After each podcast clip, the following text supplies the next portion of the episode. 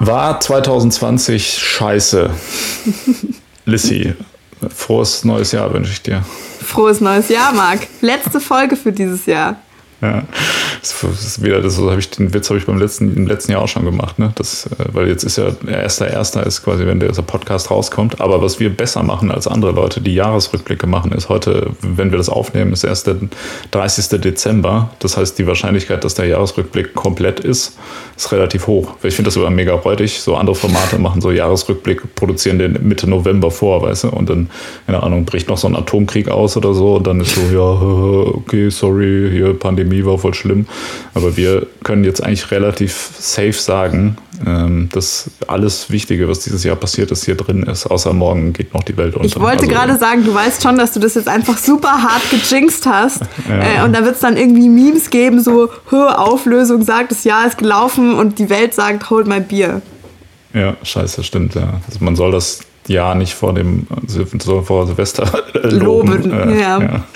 So heißt das alte, alte Sprichwort. Ja. Jetzt ist ja das, das schlimmste Jahr aller Zeiten ist vorbei. So habe ich das genommen, ist der Tenor. Und jetzt geht es mhm. endlich, endlich weiter. Ähm, ja, aber, aber davor brauchen wir ein Wrap-up. Und deshalb sprechen genau. wir da heute drüber. Ja, aber wir sprechen nicht nur darüber, was in dem Jahr passiert ist, sondern vor allem, weil das ist ja die eigentliche Frage, war das Jahr denn jetzt eigentlich wirklich so scheiße? Also, weil es gibt ja irgendwie offensichtlich sehr viele Leute, die das schon jetzt so festgelegt haben, dass 2020 mhm. das schlechteste Jahr seit zwei Millionen Jahren oder sowas ist oder zumindest mindestens nach dem Zweiten Weltkrieg. Ne? So. Ja. Ich weiß nicht, ob ich diesem Narrativ so zustimme, aber äh, das können hm. wir ja hm. später mal. Gewagte äh, These. Ich finde tatsächlich, dass die viele Dinge, ich, ich mache mal jetzt so ein bisschen so einen Spoiler schon mal rein, damit die Leute richtig interessiert sind und dranbleiben mhm. dabei. Ne? Ähm, ich finde, dass viele Dinge, die die viele Leute sehr negativ irgendwie eingeschätzt haben, dieses Jahr eigentlich positive Nachrichten sind, wenn man zumindest die richtigen Schlüsse daraus zieht. Und ich finde, dass vieles, was wiederum unter den Tisch gekehrt ist, eigentlich sehr negativ ist, wo man vielleicht mal mehr Fokus drauf legen könnte. Also es gab schon viel Scheiße dieses Jahr. Ähm, aber ich glaube, das war nicht so die, also die Scheiße, die viel thematisiert wurde, war gar nicht die richtige Scheiße. So. Aber was die richtige Scheiße ist, das äh, erfahrt ihr später dann halt, genau. Foreshadowing meisterhaft, Marc. Ja, genau. Und äh, wir können ja noch kurz, bevor wir mit dem Jahresrückblick starten, mal gerade noch was dazu sagen, ähm, was das hier eigentlich ist. Das ist nämlich äh, eine Pizza. nee, ein Podcast. Ja. Der heißt Auflösung. Ja. Und äh, in dem stellen wir uns jedes Mal eine Frage alle zwei Wochen und äh, einigen uns auf eine Lösung, idealerweise. Und der Podcast endet nicht, bevor wir uns auf eine Lösung geeinigt haben. Und äh, wir machen das eigentlich hauptsächlich als Service für die Menschheit, weil wir ja. extrem intelligent sind. Mittlerweile, ich glaube, jetzt, wo Urlaub ist, ne, wo zwischen mhm. den Jahren und man ein bisschen, bisschen mal sein Hirn ähm, erholt hat, so, da ist, glaube ich, der IQ schon sogar im vierstelligen Bereich von uns beiden zusammen, oder? Hm. Meinst ja, du? also weiß ich nicht. Ich glaube, so Weinkonsum über Weihnachten könnte das wieder so ein bisschen ausgleichen, aber so, so knapp im vierstelligen Bereich, denke ich schon. Sonst, sonst wäre es halt im mittleren vierstelligen Bereich. Du hast an Weihnachten Wein getrunken. Ja. Das heißt, du hast den wahren Geist der Weihnacht, äh, der Weihnacht erkannt. Geil. Ist ja top. Den, der Joke ist ja mega naheliegend. Ich glaube, ich habe den noch nie in meinem Leben gemacht. Wein, Weinnacht. Ist das ein Standard? Ja, das ist ein Standard-Joke. You're welcome. Ja. Cool. Nice. Join the fun, Wein. ja. Weihnachten. Ja, nee, aber oder vielleicht sogar. Kennst du den, äh, das, den Song von den Kassierern? Ähm, Gott hat einen IQ von 5 Milliarden. Nein, aber ist geil. Ja, das ist, das ist auch ein sehr guter Song, den kann ich, kann ich allen nur empfehlen. Aber da, da geht es auch kurz darum, dass halt Gott, also, also was, dass Gott halt der intelligenteste Mensch, hm. also nicht Mensch, also intelligenteste Wesen ist und halt hm. deshalb die Welt so schnell geschaffen hat, ne, die allen gefällt. Und da geht es dann auch darum, dass so Jesus und der Heilige Geist, die haben nur so ein IQ so von zwei oder einer Milliarde oder so ein paar Millionen und sowas halt, aber Gott ist halt der coolste, weil er ein IQ von fünf Milliarden hat. Und da wäre jetzt die Frage, vielleicht haben wir sogar auch schon einen IQ, der. Ein, ein, Gott, einen gottgleichen IQ, meinst ja, du? Vielleicht haben wir einen IQ von zusammen so vier Milliarden. Das wäre geil. Was, wie denkt man denn dann eigentlich, wenn man einen IQ von vier Milliarden oder fünf Milliarden hat? So wie Gott, ne? Das ist die Frage, äh, das ist die Frage, wie du IQ bemisst. Äh, sehr gutes Buch dazu, Super Intelligence von Nick Bostrom. Geht es darum, dass du sehr schnell bist? Geht es darum, dass du sehr, äh, dass du besonders kreative Lösungen findest? Also welche Art von, äh, also auf welcher Skala misst du quasi deine Intelligenz? Und ähm, so wie wir uns jetzt gerade wie so Steinzeitmenschen so uh, Laute machen und dann kommen die in deinem Ohr an und dein Gehirn entschlüsselt die erstmal und misst ihnen einen Sinn bei und macht dann dasselbe wieder. Das würden wir uns alles sparen, sondern wir würden so Nervenimpuls Impulse hin und her schicken.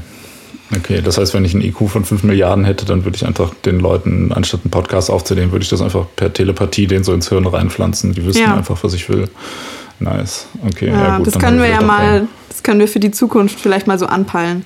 Bis dahin cool, ja. müssen wir das noch auf diesem vorsintflutlichen Weg machen und die Leute können aber diesen Service nutzen, das musst du noch dazu sagen.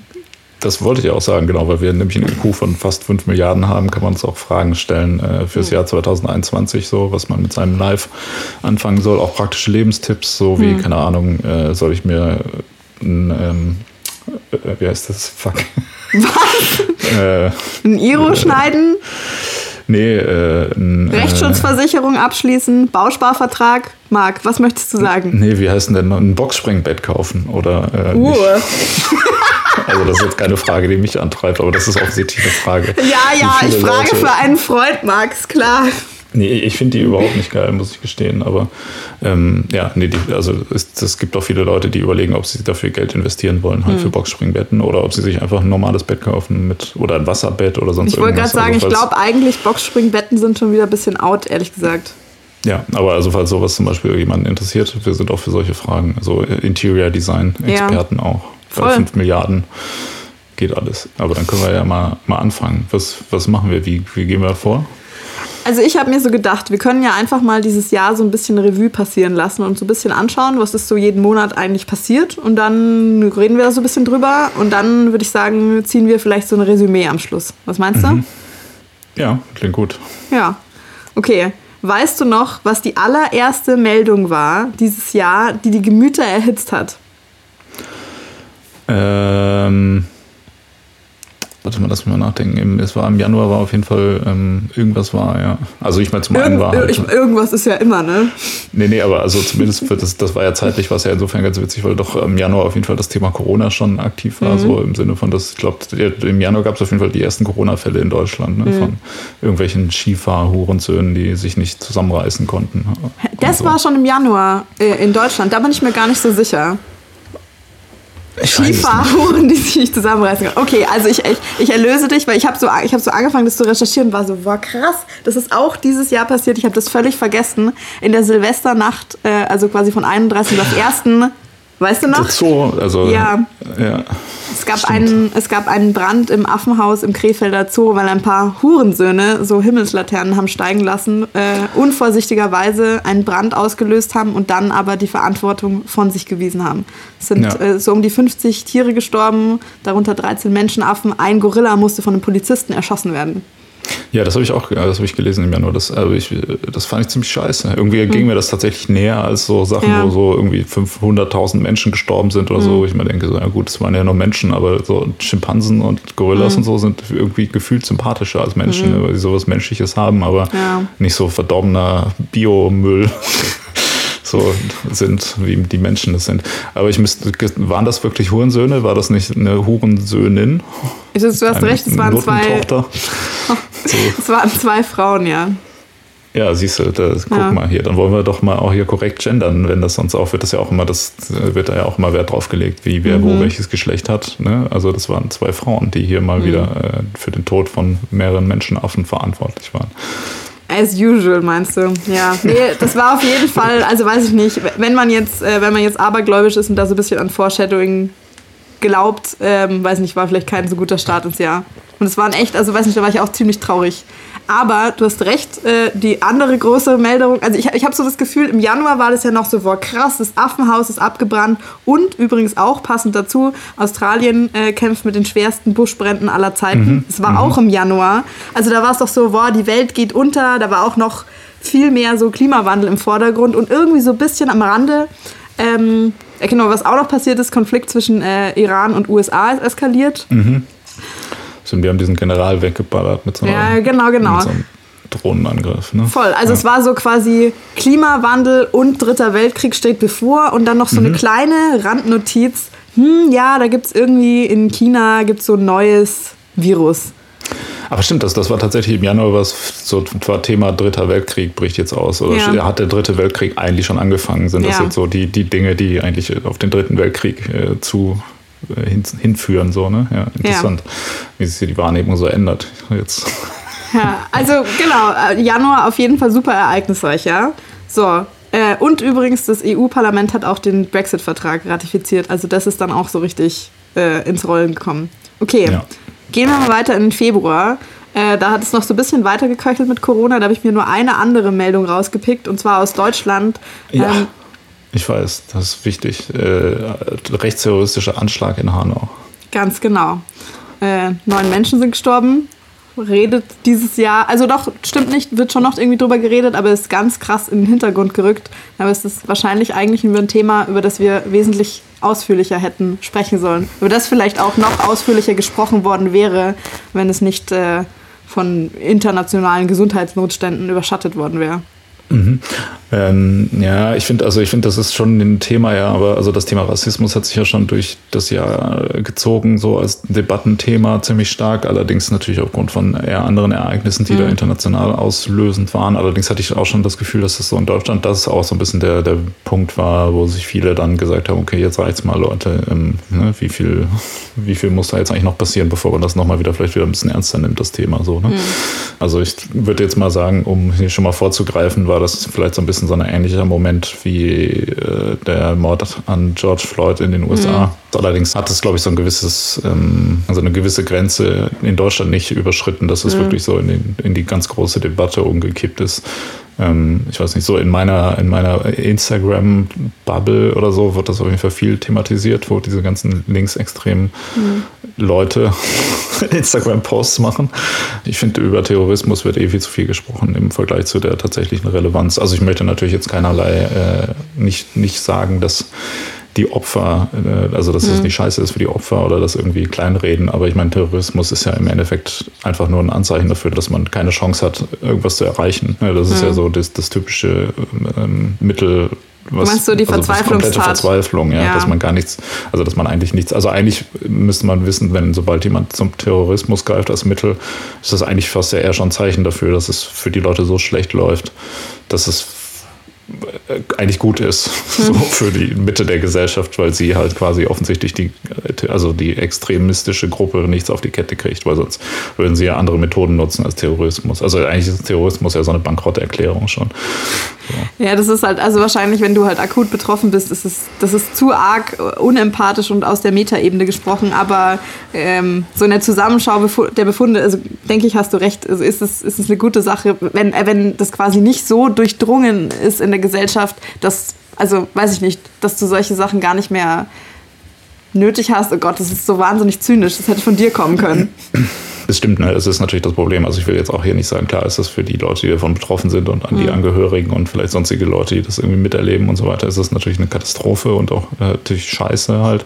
Aber ähm, gesamtgesellschaftlich gesehen ist ja Terrorismus eigentlich nicht ein Problem, wenn man es jetzt mal einfach auf die Zahlen bezieht. Ja. So, ne? Also keine Ahnung, ich meine, es weiß ich nicht, es ersticken ja wahrscheinlich in Deutschland jedes Jahr mehr Leute an ihrem Essen, weil sie sich verschluckt haben, als irgendwie durch Terrorismus sterben. Ne? Also ich meine, Terrorismus ist dann zum Beispiel, weiß ich nicht, in Afghanistan oder so ist das vielleicht mhm. tatsächlich ein, ein, relevantes Thema, auch insofern, dass es einfach sehr viele Leute gibt, die wahrscheinlich in Afghanistan den Terrorismus oder sonstigen irgendwie solchen Arten von Gewalt zum Opfer fallen, dass mhm. wenn du jetzt, sag ich mal, am Ende des Jahres so eine Statistik machst, wie viele Leute sind an was gestorben, dass da dann Terrorismus und bewaffnete Auseinandersetzungen relativ hoch sind. In Deutschland ist das ja eher nicht der Fall. Ähm, also es ist da ja eher so ein bisschen so ein Anzeichen dafür, dass man sagt, ah, okay, da, da passiert irgendwie was, was vielleicht nicht so gut ist, wo wir mhm. ein bisschen irgendwie mehr darauf achten sollen. Aber der, der Terrorismus an sich ist ja ähm, ist ja im Prinzip nichts anderes als eine Theateraufführung, ne, wo man versucht, irgendwie möglichst viele Leute von, von seinem Scheiß ja. zu überzeugen, äh, wenn, ohne dass man halt eigentlich die Mittel hat, ne, das, ja. das wirklich umzusetzen. Also halt. ist es halt so, wie soll ich sagen, also im besten Fall führt es doch eigentlich dazu, dass, dass die öffentliche Debatte irgendwie wieder mehr so ist, also dass das zugrunde liegende Problem wieder mehr an die Oberfläche kommt und da vielleicht an so Strukturen sich irgendwie was ändert. Ich hatte halt das Gefühl, also so wie du gesagt hast, das hat in Deutschland nicht so einen kritischen Punkt überschritten, dass das so eine, so eine wirklich große Debatte geworden ist oder eine, eine wesentlich länger andauernde Geba Debatte und weiß ich nicht, also keine Ahnung, wenn sowas irgendwie schon passiert, wenn da nicht zumindest sowas irgendwie dabei rausspringt, das finde ich schon bitter so.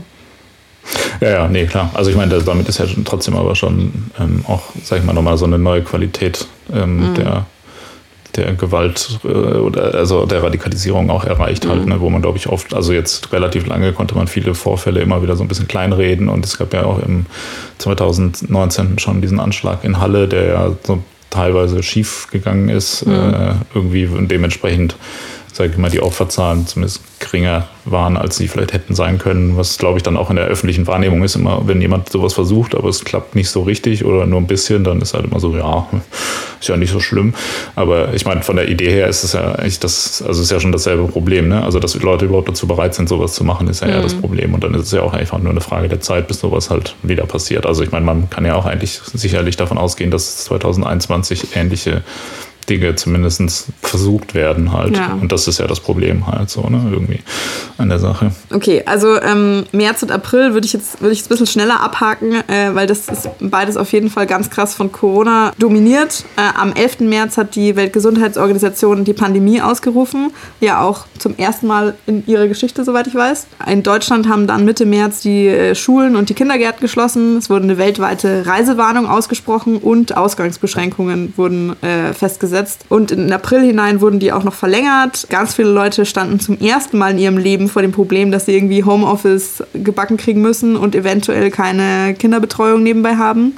Also vielleicht ein paar so nicht so super organisierte Sachen, besonders in Deutschland, sind da an die Oberfläche gekommen, könnte man sagen. Die Alltagsmaske wurde, also die Mundschutzpflicht wurde eingeführt. Genau, ich habe hier auch so Zahlen, die da schon mal ein bisschen so Resümee ziehen. Im April da war die Lage am schlimmsten in den USA, damals eine Million Infizierte und circa 60.000 Tote zu dem Zeitpunkt.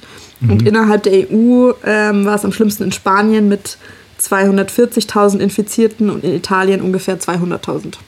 Mhm, keine Ahnung. Willst du zum Thema Corona sonst noch was sagen? ich würde sagen, da kommen wir ganz zum Schluss darauf zurück. Okay. Ähm, ich habe ich hab auch ich hab das Gefühl, mich beschleicht das Gefühl, dass äh, viele Leute 2020 vor allem scheiße fanden wegen dieser Pandemie, oder? Habe ich das richtig interpretiert aus den, aus den Medienberichten? oder? Ähm, also ich weiß nicht, ob du dich gerade, ob du dich gerade um deinen emotionalen IQ irgendwie äh, verdient ja. machst, Marc. Ja. Ähm, also ich, keine Ahnung, ich würde sagen, so, so spätestens da, irgendwie so März, April, konnte das ja auch niemand mehr ignorieren. Also ich, ich weiß nicht, ob du dich noch erinnern kannst, so Januar, Februar, als man da das erste Mal davon gehört hat, ich dachte so, ja, und dann irgendwann wurde das irgendwie so ein Ding und auf einmal, das ging dann schon super schnell, dass das irgendwie so eine krasse Sache war. Mhm. Ähm, und ich glaube, eventuell äh, ist deine und meine Sichtweise auf das Thema natürlich auch insofern ziemlich biased, ähm, dass wir relativ entspannt Homeoffice machen konnten, beide keine Kinder haben, äh, in einer Branche arbeiten, die davon nicht so hart getroffen wurde wie andere Branchen. Also keine Ahnung, das ist halt wahrscheinlich so Mitte diesen Jahres ist, wo es für viele Leute so Shit hit the fan. Basically. Mhm. Also, und das ist jetzt, das sind jetzt rein organisatorische und eventuell wirtschaftliche Bedenken. Ähm, dazu kommt halt noch, weiß ich nicht, sind jetzt auch genug Leute in Deutschland gestorben, aber wenn du vielleicht so Amerikaner bist und keine Ahnung, da halt die Leute wegkippen, wie die fliegen. Mhm. Oder so andere Länder kann man eventuell auch verstehen, dass es die Leute in, in Bedrängnis bringt. Ungehalten sind. Ungehalten. Ja, ja. ja. Ich finde, finde aber zwei Sichtweisen kommen mir da immer so ein bisschen zu kurz. Ich meine, zum einen ist, also ich meine, es gibt ja jetzt mehrere Leute, die schon lange davor gewarnt haben, irgendwie, dass es mal, bald mal wieder eine Pandemie geben könnte, die auch irgendwie mhm. international wirklich ähm, mhm. sich ausbreitet. Oder es wurde immer so davor gewarnt, so vor der, vor der vor the big one, so die, das große Ding, was jetzt irgendwie mhm. die Menschheit wieder in die Katastrophe stürzt.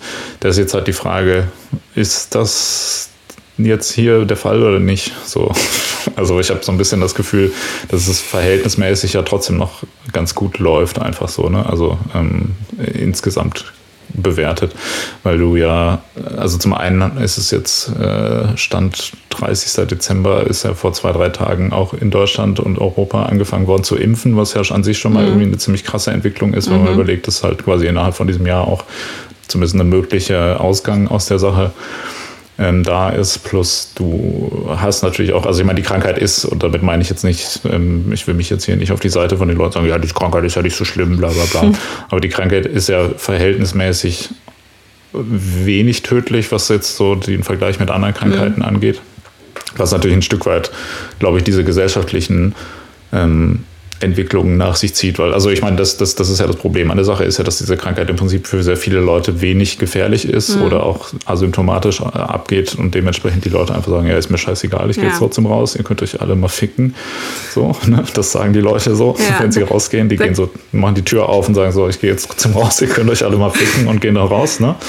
und stecken dann ja Leute an und dann gibt es halt einfach aufgrund der hohen Anzahl der Fälle und aufgrund der ähm, Anfälligkeit von bestimmten Gruppen ein äh, erhöhtes Aufkommen von Fällen auf Intensivstationen und so weiter und dadurch entsteht ja im Prinzip diese Gefährlichkeit ja. der Pandemie. Das heißt, die in Relation zu anderen Krankheiten geringe mhm. Gefährlichkeit der, äh, der Krankheit Covid 19 ist ja eigentlich auch eine Gefahr, die eben gerade das Problem jetzt mit ja. sich bringt, aber eigentlich ja erstmal eine gute Nachricht, weil wenn es jetzt, also wenn du das vergleichst, keine Ahnung, mit, mit der Ebola Pest oder, meinst du, ja. Oder ja, oder sowas. Oder auch, auch ähm, keine Ahnung, man muss ja auch gar nicht immer so historisch werden. Ich meine, so HIV zum Beispiel ist ja auch noch ja. immer eine, eine, Pandemie, die seit 40 Jahren mhm. aktiv ist, wo jedes Jahr irgendwie mehr oder genauso viele Leute wie jetzt dieses Jahr an, an ähm, Corona gestorben sind, sterben halt jedes Jahr an HIV und da gibt es mhm. halt auch seit 40 Jahren keinen Impfstoff, auch wenn nicht daher, dass mhm. ist die medizinische Lage sich verbessert hat.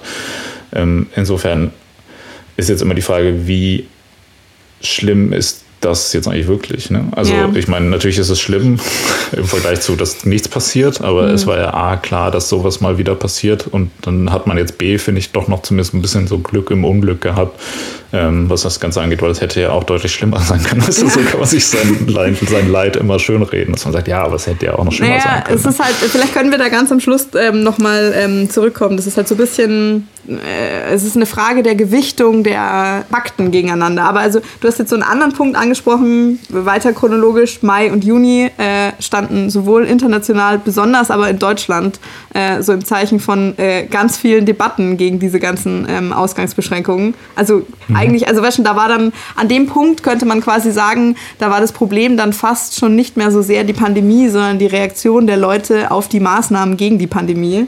Ähm, mhm. Genau, also im Mai. Aber ich hier nochmal ganz, Entschuldigung, dass ich kurz ja. unterbreche, ich möchte nochmal ganz kurz sagen, ich möchte nicht, dass, also mein Schluss daraus ist nicht, dass man dann sagt, okay, lass uns dann einfach gar nichts machen, weil so schlimm ist die Pandemie ja nicht. Ganz im Gegenteil, die Pandemie muss halt nicht schlimm sein, wenn man Maßnahmen dagegen ergreift ja. und quasi sich auch an diese hält und so, dann, dann wäre die Pandemie ja tatsächlich relativ erträglich. Wenn man jetzt tatsächlich einfach sagt, okay, wir machen gar nichts, dann äh, hat man ja sogar genau eine Pandemie, die wirklich sehr schlimm ist. Aber also das ist ja sogar auch ein Punkt, der positiv ja. ist ist, dass man die Möglichkeit hat, was dagegen zu tun. So auch, ne? Ja. Die hatten ja zum Beispiel die Leute, als die Pest oder so ausgebrochen ist, haben mhm. die Leute ja noch nicht mal richtig verstanden, was gerade passiert. Und geschweige denn, dass sie irgendwelche Möglichkeiten hätten, was dagegen zu machen. Aber jetzt gerade versteht man ja zumindest einigermaßen gut, wie sich sowas verbreitet und so weiter und kann ja eigentlich da sehr gezielt was dagegen machen. Ne? Also das ist, ist ja eigentlich eine historisch noch nie dagewesene Situation, die eigentlich ja, sehr positiv ist, ja. sage ich mal. Ne? Also so hatte, ich, so hatte ich deine Worte jetzt schon auch interpretiert. Also dass ich meinte so, äh, ich finde wirklich, das Problem ist dann an irgendeinem Punkt oder das, das schlimmere Problem, sagen wir mal so, weil das, das wäre jetzt auch ein bisschen anmaßend zu sagen, das Problem ist nicht mehr die Pandemie, aber dann eben das, das, äh, das Verhalten der Leute oder der Umgang der Leute mit dieser Situation schafft das drängendere Problem. Also so ab Mai, Juni, zumindest in Deutschland, ähm, ist es dann auch ganz klarer hervorgetreten, diese Proteste, die eben besonders von Verschwörungstheoretikern getragen werden, also von Leuten, die sagen, das ist hier alles völlig überzogen oder das ist ausgedacht, was schon auch irgendwie ganz schön vermessen so auch ist. Und die ja, aber überleg doch mal, also du musst mal überlegen, sind die Leute an Corona oder mit Corona gestorben? Ne? Also das ist ja schon irgendwie ein Unterschied. Das kannst ja nicht einfach. Und der, der, der Drosten da mit seinem komischen Test, da haben ja schon Tausende, da, da werden die Viren werden ja gezüchtet bei dem im Glas. Ne? Also das ist ja, das ist ja klar, das, da ist ja jeder hm. positiv. Da weißt du, wie viele Tests eigentlich falsch positiv sind. Lass mal hier so einen Enthüllungspodcast jetzt endlich Also machen. jetzt pass mal auf, tatsächlich, tatsächlich. Weißt du, wie viele Tests falsch positiv sind, Lissy? okay, sorry. What the fuck? Okay, also erstens mal, das ist nicht so einfach. Äh, und aus, aus Gesprächen mit Leuten aus der Medizinbranche. Ähm, der ja, Witz die ist halt. alle mit Gates unter einer Decke. Ja, schon, aber also. Ich wäre so gerne, das wäre bestimmt richtig Bock, so die ganze Zeit also so zu argumentieren, immer so, ja, das passt mir nicht Kram, ja, das ist egal, ja, erzähl weiter. Was zur Hölle? Ähm, ja. Ich wollte eigentlich sagen, also ich hatte neulich auch so ein Gespräch, äh, wo es darum ging, also ich, ich, möchte jetzt hier keine, ich möchte hier keine Verschwörungstheoretiker äh, befeuern, aber es ist tatsächlich ja so ein Punkt, du musst es danach, du musst dir danach mal die Statistiken anschauen, äh, was denn die Übermorbidität Realität ist äh, von Corona, weil es natürlich sind da Fälle dabei, wo einfach sehr, sehr alte Leute, ähm, die halt anfällig sind, die haben äh, sich das Virus eingefangen und die sind dann eventuell letzten, ja, äh, letzten Endes dieses Jahr daran gestorben, wären vielleicht aber an was anderem gestorben. Ich will das damit nicht kleinreden, ja, aber das sind Sachen, die verzerren ein bisschen die Statistik. Mhm. Also stimmst du mir zu, dass äh, die Pandemie gar nicht so schlimm ist, oder was? Ja, das hast du nicht gesagt und ich habe das auf keinen Fall gesagt. So, scheiße, ja. Okay. Ich habe dir nur gesagt, dass es, also weißt du, wenn man das, wenn man das einfach objektiv betrachtet, dann muss ja auch diese, dann muss ja auch dieser Fakt äh, muss erlaubt sein, dass natürlich Leute nicht nur an Corona, sondern tatsächlich auch mit Corona sterben. Ja. Das stimmt, aber ähm, ja, nee, du hast natürlich auch vollkommen recht, dass äh, diese Tatsache an sich nicht dazu führt. Also spätestens jetzt, äh, wo sich ja auch Europa immer weiter in die Scheiße reitet, ist ja die mhm. Übersterblichkeit doch wirklich deutlich höher. Also insofern, ähm, mhm. ja, und in den USA ja sowieso. Ich glaube, da braucht man jetzt auch nicht so viel rumdiskutieren, ja. ne? wenn man sich die Zahlen da anschaut. Das ist ja irgendwie ziemlich klar zu belegen, dass offensichtlich mehr Leute als normalerweise daran sterben halt. Also da, ja, daran schon. Ähm, so ein anderer Punkt ist irgendwie noch, was ganz interessant ist. Ähm, es könnte halt sein, oder es würde mega Sinn machen, wenn sich jetzt bei uns einfach auch etabliert, so wie das ja in Asien irgendwie schon ganz lange so ist. Also A, ganz grundsätzlich, dass du natürlich, wenn du Krankheitssymptome hast, eigentlich nicht in die Arbeit gehen solltest, so wie das in Deutschland aber Sitte und Brauch ist. Und dass du halt mhm. einfach, wenn du irgendwie irgendwas hast in so eine Richtung, diese fucking Maske einfach immer trägst. Also, mhm. weil allein durch die Maske könnte das halt wirklich sein, dass dieses Jahr, oder also natürlich durch die Maske und durch, die, durch diese Abstands- und Zuhausebleiben-Geschichte, dass halt Grippe viel weniger schlimm ist. Mhm. Ja, voll klar. Ja, nee, das, das ist ja, das ist ja sowas, was, was auch in, in Asien schon irgendwie sehr etabliert ist, irgendwie. Ja. Ähm, was man, glaube ich, nicht. Also ich, ich war ja vor vier oder fünf Jahren mal äh, in, in Tokio, da ähm, haben die ja auch, tragen die Leute ja auch ähm, Einfach, wenn sie halt so ein bisschen krank sind, mhm. halt einfach Masken. Da gibt es natürlich trotzdem das Gebot, dass man auch krank zur Arbeit geht, gefälligst, so wie mhm. in Deutschland. Ein bisschen noch zumindest, wahrscheinlich jetzt auch nicht mehr. Ähm, aber klar, das, das müsste man hier auch einfach mal etablieren, dass mhm. wenn man krank ist, dass man einfach zu Hause bleibt und ähm, dass man halt, genau, wenn man sonst dann in den Supermarkt geht oder so, dass man einfach eine Atemmaske trägt und nicht alle möglichen Leute ansteckt. Ne? Mhm. Es ist ja echt absurd, wenn man sich das mal vorstellt. Ne? Eigentlich war das ja immer so, dass man, ja, ist ja nur Grippe oder so. Ja, das ist ja, total normal. So, wenn ich total krank bin, dann besuche ich ja trotzdem alle möglichen Leute und stecke irgendwie alle an. Ja, so. ja, ich bin nur ein bisschen erkältet. ja, genau. Das ist echt irgendwie interessant, ne, wenn man sich das so im Nachhinein äh, jetzt betrachtet, erscheint einem dieses Verhalten vollkommen widersinnig. So, mhm. Ja, du, du, meinst, also es könnte halt wirklich sein, geh mal irgendwie so ein paar Jahrzehnte in die Zukunft, dann werden die halt auf uns schauen, so wie du vorher gesagt hast, ja, voll dumm, die Leute damals bei der Pest, die wussten ja gar nicht, was passiert. wie bescheuert ja. ist das denn? Ja, ich muss auch so, ja, die ist einfach die Grippe die ganze Zeit so verbreitet, obwohl da jedes Jahr irgendwie 20.000 Leute dran gestorben sind, sind die einfach so rumgelaufen, haben das überall verbreitet. Komisch, oder? Dabei hätten die einfach nur zu Hause, sie hätten dann noch nicht mal arbeiten müssen, die sind freiwillig, sind die arbeiten gegangen und haben dann noch Leute angesteckt, so, ne? Also. Ja, ja aber wieder was gelernt. Ne? Äh, bleibt noch abzuwarten, ja. Aber also eventuell zumindest gibt es Potenzial, wir was zu lernen. Beiden. Wir so. beiden haben was gelernt. Ja, ja. wir lernen die, die ganze Menschheit, Zeit was. Menschheit schwierig. Die Menschheit natürlich nicht, nee. Naja. Und, und vielleicht alle Leute, die jetzt den Podcast zugehört haben. Die Elite ja. quasi. Das, was wir den Leuten heute mitgeben wollen, ist, wenn ihr krank seid, geht nicht arbeiten. äh, bleibt zu Hause, genau. Aber geht vor allem auch nicht arbeiten. Weißt du, wenn man sonst nichts mitgenommen hat aus diesem Podcast, dann das. Okay. Ja. Ähm, so, jetzt müssen wir ganz dringend noch ein bisschen über Rassismus reden, weil was nämlich auch noch im Mai passiert ist, das hast du ja schon äh, vorgeshadowt, war eben der Mord an äh, George Floyd, der bei einer Polizeikontrolle äh, umgebracht worden ist. Also in Amerika international und dann besonders auch in Deutschland Mai und Juni äh, nochmal eine ganz große Debatte über Rassismus ausgelöst. In Amerika hat es zu ganz krassen Ausschreitungen und Plünderungen geführt und zu Demonstrationen weltweit, auch in Deutschland. Also ich würde sagen, also das hat mal so ganz kurz Mai, Juni so die Pandemie ein bisschen in den Hintergrund gedrängt. Mhm. Das, genau, das, das finde ich jetzt das ist ein interessantes Thema, äh, weil ich ja gerade meinte, es gibt Dinge, die sehr als negativ dargestellt worden sind, mhm. obwohl ich glaube, dass es eigentlich eine positive Entwicklung mhm. sich abzeichnet. Ähm, Rassismus, ähm, also weil das, das, also ich habe total viele Leute, die sagen, oh ja, voll scheiße, voll schlimm, bla bla bla. Also ist es auch da natürlich wieder so, die Sache an sich ist natürlich schlimm, aber ähm, also das, das auslösende Erlebnis, auch wenn das natürlich nichts ist, was in irgendeiner Art und Weise jetzt irgendwie neu war, das ist ja auch irgendwie, finde ich, was, was glaube ich für viele Leute ist anscheinend, dass ja jetzt irgendwie den Leuten mal so ins Bewusstsein gekommen, dass sowas halt einfach jeden Tag äh, regelmäßig passiert. Ne? Mhm. Und ich meine, alles, alles, was da jetzt passiert ist, ist ja schon vorher die Jahre, also ich meine, das hat natürlich auch eine noch länger zurückreichende Geschichte, aber einfach jetzt zum Beispiel das Thema Polizeigewalt an Schwarzen in den USA ist ja was, was eigentlich irgendwie jedes Jahr an, an einer Handvoll Fällen immer wieder irgendwie debattiert wird, mhm. wo dann immer wieder gesagt wird, ja, da muss was passieren, bla bla bla. Und äh, alleine jetzt auch die, die, diese ähm, die Phrase ähm, I can't breathe äh, hm. ist, stammt ja auch eigentlich, also die, die wurde ja schon irgendwie zum bisschen zu so einem Protestschrei äh, der Black Lives Matter Bewegung 2014 ähm, nach dem Tod von Eric Garner, hieß er, glaube ich, ne, der hm. ähm, quasi, also ein ähm, schwarzer Mann, der Asthma hatte, der auch von mhm. den Polizisten quasi so in so, so, einem Würgegriff gehalten wurde über eine relativ lange Zeit und dabei halt immer wieder die ganze Zeit wiederholt hat, I can't breathe, I can't mhm. breathe und dann halt irgendwann erstickt ist.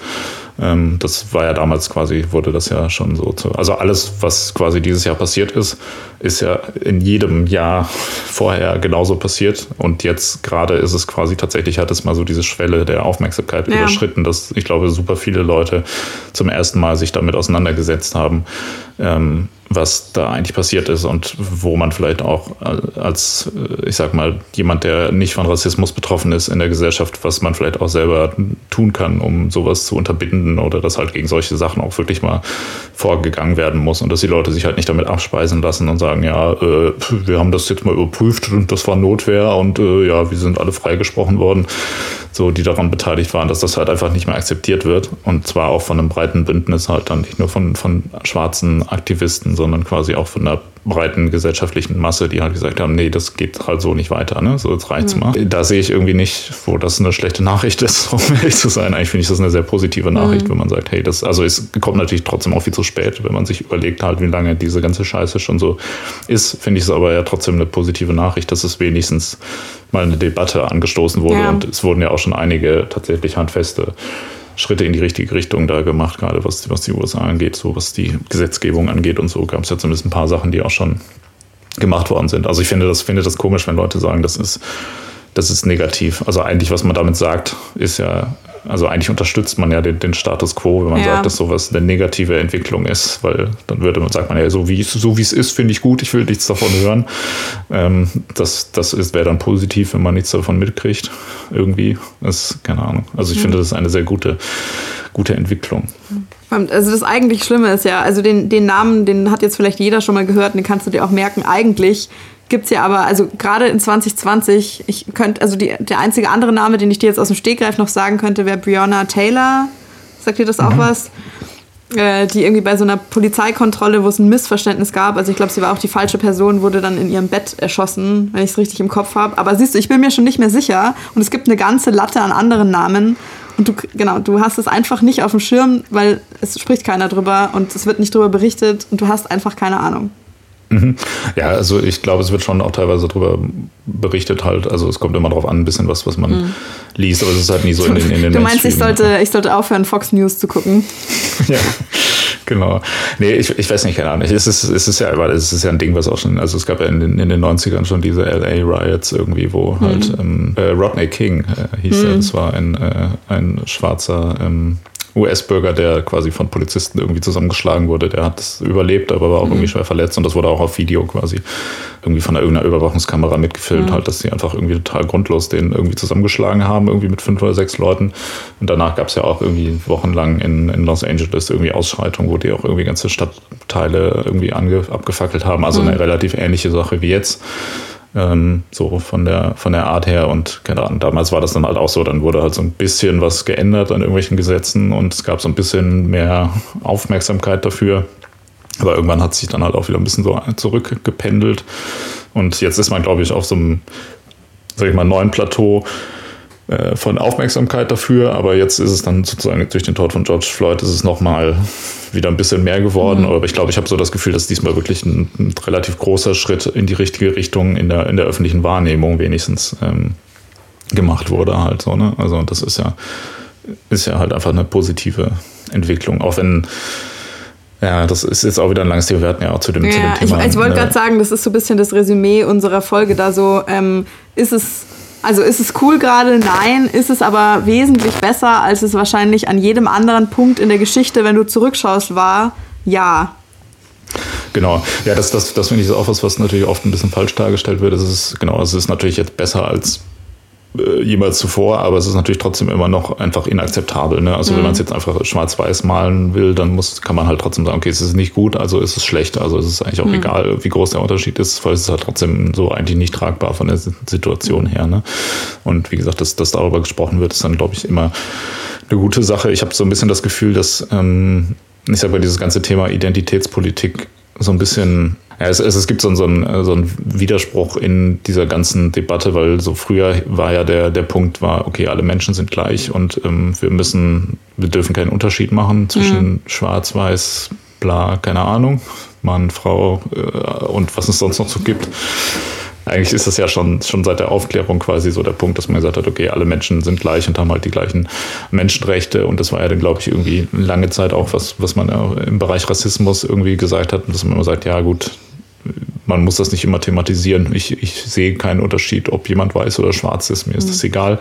Und mittlerweile hat es ja jetzt wieder so, ist es in die andere Richtung so ein bisschen gependelt, dass die Leute wieder sagen, ja, so funktioniert das aber auch nicht, weil das führt wieder dazu quasi, dass du Rassismus auch leicht verneinen kannst, dass du dann, wenn du irgendwas machst, was oder eine strukturelle Benachteiligung für ähm, Schwarze hast quasi, dass die dass du die dann wieder wegreden kannst und sagen kannst, ja, nee, nee, das ist ja, also ich bin ja kein Rassist, also kann das ja gar nicht rassistisch gewesen sein, halt so, ne? Mhm. Und dementsprechend hast du ja jetzt gerade wieder ein Klima, wo es irgendwie sehr wichtig ist, wer sagt was, wer darf für wen überhaupt sprechen, wer darf sich zu welchen Themen überhaupt äußern mhm. und so.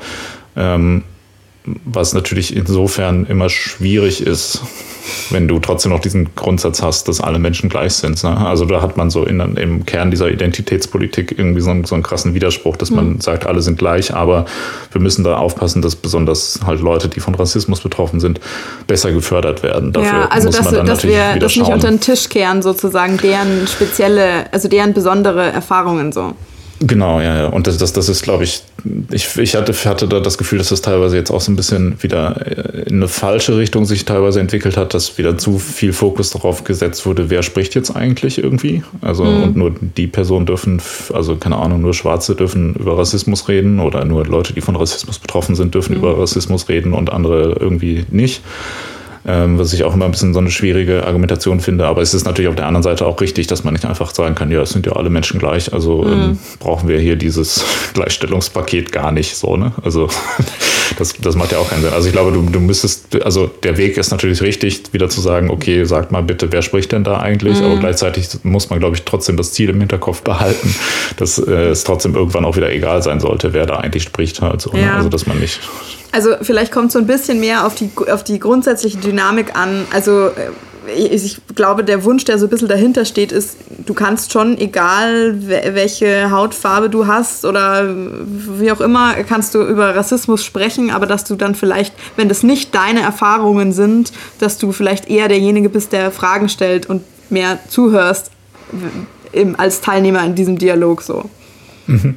Also es, es, gibt einfach, glaube ich, diese, diesen, ähm, diesen Widerspruch innerhalb der Identitätspolitik, dass mhm. du halt quasi sagst, alle Menschen sind gleich, aber einige Menschen sind halt eigentlich auch nicht gleich, jetzt gerade mhm. in der Gesellschaft. Und ich habe irgendwie das Gefühl, dass teilweise ein bisschen aus den Augen verloren wurde, dass man ja schon das Ziel haben sollte, dass alle Menschen irgendwann gleich sind. Ähm, aber wie auch immer, es ist auf jeden Fall, glaube ich, ein sehr positiver eine sehr positive Entwicklung, dass dieses Thema sehr viel mehr, also mhm. dass es irgendwie fünf Millionen Sendungen auf der ARD gab, irgendwie bei Anne Will, wo Leute darüber rumdiskutiert haben und man da auch mal irgendwie Stimmen gehört hat, die mhm. sonst nicht im ARD-Programm zu Wort kommen halt so. Ne? Also halte ich das für eine sehr positive Entwicklung. Da gehe ich mit, können wir mal so festhalten. Okay, lass uns mal weiterschauen. Wir stecken immer noch im Juli und im August. da auf jeden Fall alles weiter von, äh, von Corona dominiert. In, äh, in Deutschland wurden äh, Pflichttests für Reiserückkehrer eingeführt. Die WHO spricht von der schwersten globalen, vom schwersten globalen Gesundheitsnotstand ihrer Geschichte. Und da gab es wohl die allerersten Hoffnungen irgendwie auf so einen Impfstoff äh, und gleichzeitig äh, im August, besonders in Deutschland, ähm, eben nochmal die allergrößten Demonstrationen. Also im August war auch diese 20.000 Menschen Demonstration in Berlin gegen die Corona-Auflagen. Äh, mhm. Und da hat quasi so ein bisschen diese Querdenkerbewegung ähm, so ihr Hoch irgendwie erfahren. Was, was außerdem. War das beim, beim sogenannten Sturm auf den Reichstag oder was, wo oh. drei Leute die Treppe hochgegangen sind? Boah, das ist, also, ich finde es so peinlich. Das ist krass. Ähm, ich habe irgendwo, ich habe auf Twitter oder irgendwie sowas gelesen, ähm, irgend so ein Azubi hat sich krank gemeldet in irgendeiner mittelständischen Firma, um hier bla bla bla fürs Vaterland zu kämpfen, wurde, glaube ich, rausgeschmissen. Hat mich ein bisschen gefreut. Mhm.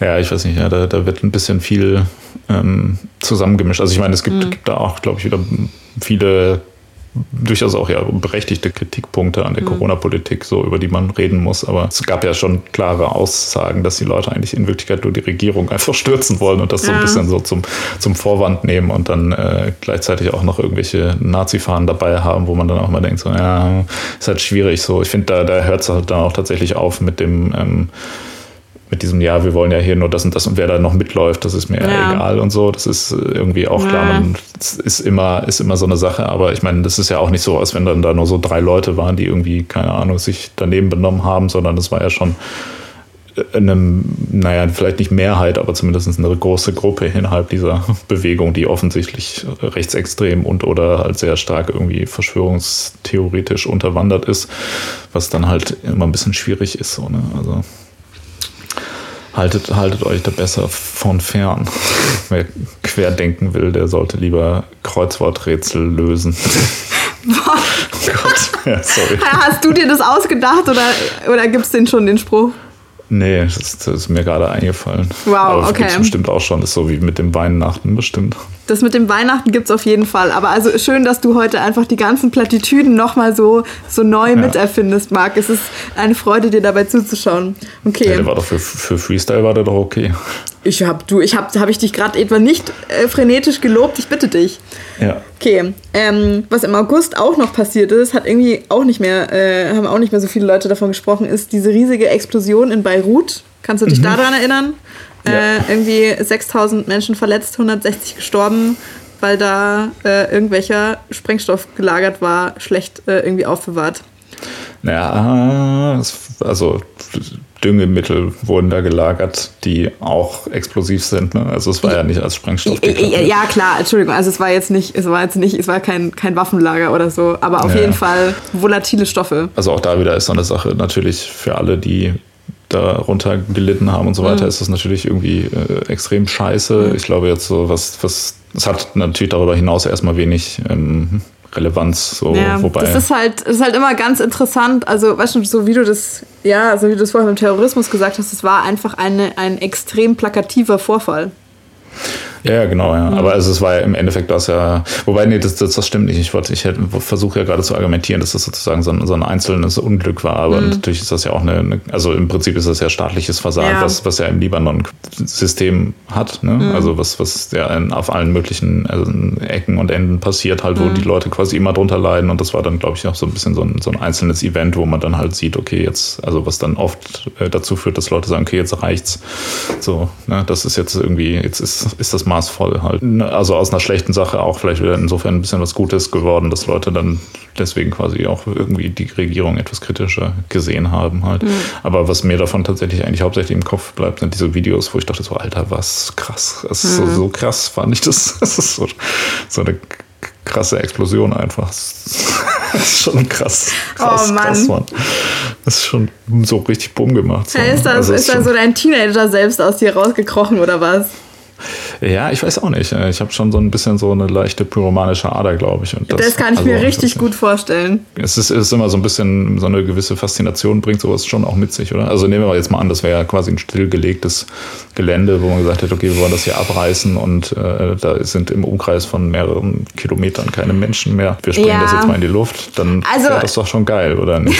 also ich meine, ich, ich glaube, ich kann schon deine grundsätzliche Faszination mitverstehen. Ich weiß jetzt nicht, es müsste jetzt gar nicht unbedingt eine Explosion irgendwie für mich sein, anderes Beispiel, äh, als hier, das war auch dieses Jahr, dieses Jahr oder letztes Jahr, als da in München der Hauptbahnhof abgerissen wurde. Ich weiß nicht, ob du da mal vorbeigelaufen bist.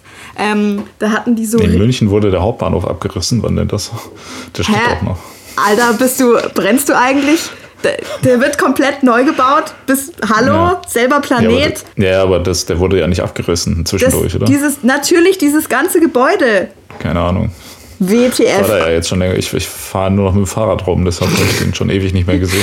Okay, deine, deine Kompetenz, ob du überhaupt einen Jahresrückblick machen kannst, stellen wir an dieser Stelle mal so ein bisschen in Frage. Auf jeden Fall, worauf ich hinaus will, ist, riesiges Betongebäude, ja, war nicht mehr haltbar, lohnt sich nicht, das zu sanieren, haben sie einmal komplett abgerissen, ja. Ähm, und dafür wurden da so riesige Baumaschinen hingestellt. Das war wie so gewaltige metallene Dinosaurier, und ich benutze jetzt bewusst diese extrem pathetischen Worte, aber was anderes trifft es einfach nicht, die quasi einfach so, so Stücke aus diesen Betonwänden so rausgefressen mhm. haben. Mhm, ja. Und da war ich, weiß ich nicht, da stand ich schon auch ziemlich lange mit so offenem Mund irgendwie davor. Also, ähm, keine Ahnung, ganz grundsätzlich die, die Faszination für, für menschengeschaffene Naturgewalten, nennen wir es mal so, äh, kann ich schon verstehen, muss es unbedingt eine Explosion für mich sein? I don't know. Vielleicht bin ich einfach nicht so der Pyromane. Oder nur, ja. wenn es um richtig gutes Kaminfeuer geht. ist, das, ist man Pyromane, wenn man äh, auf Kaminfeuer steht? Keine Ahnung. Vielleicht, vielleicht ja. auch überhaupt nicht. Aber also komm, ja. so, so, so ein Kaminfeuer, das richtig gut aufgeschichtet ist und dann brennt das sofort so ab, wie das soll, das ist schon geil. Tja, klar ist das geil. Ja, Feuer ist geil. Das weiß ja jedes Kind. Ja, aber nicht geil sind Explosionen in äh, dicht bewohnten Hafenstädten im Libanon. Ja, auch gar nicht. Es ist jetzt, boah, es ist extrem unpassend. Aber im September ist auf äh, Lesbos das Flüchtlingslager Moria abgebrannt. Aha, interessant. Mhm. Ja. Was sagen wir dazu?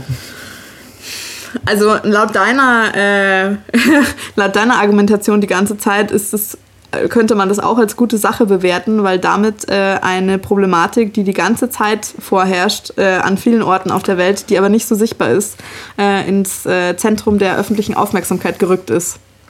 Ja, aber ist sie das wirklich? Ja, auch darüber kann man jetzt irgendwie diskutieren. Also zumindest im September mal ganz kurz. Ich habe jetzt in letzter Zeit auch wieder das Gefühl, das könnte aber auch an meiner Instagram-Bubble liegen. Mhm.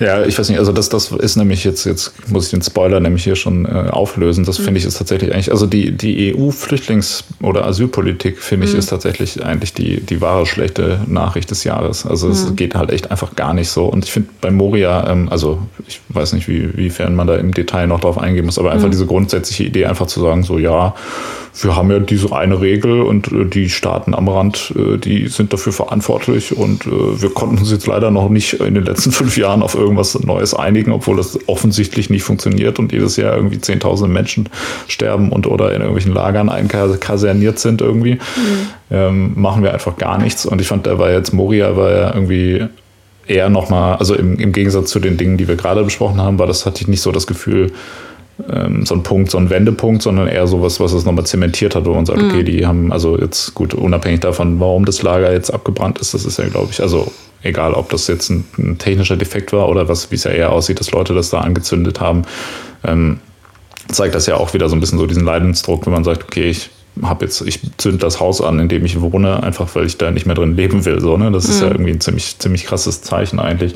Und mit welcher Ignoranz dann da einfach drauf reagiert wurde und so, ja, habt da wohl Pech gehabt, dann bauen wir halt jetzt hier ein neues Lager hin, so, ne? Und hier, wir ändern halt auch überhaupt nichts an irgendwelcher Politik ja. und es gibt auch irgendwie keine, keine wirkliche akute Hilfe und so. Also das war ja schon, also ich finde, das hat so diese, diese unsägliche Situation noch mal mhm. stärker zementiert irgendwie und das ja. ähm, ist finde ich, also keine Ahnung, ich, ich frage mich wirklich, was, was die EU sich, was die Frau von der Leyen sich dabei denkt, irgendwie, dass da nicht mal irgendwie, also es wäre ja sogar sinnvoller, wenn du, ich sag mal, das Asylrecht einfach abschaffst schaffst und mm. eine Mauer um Europa baust und einfach sagst, so, hier kommt keiner mehr rein, wir scheißen auf Asylrecht. Selbst das wäre ja eine irgendwie sinnvollere Lösung. Okay, vielleicht sollte ich das so nicht kontextlos sagen.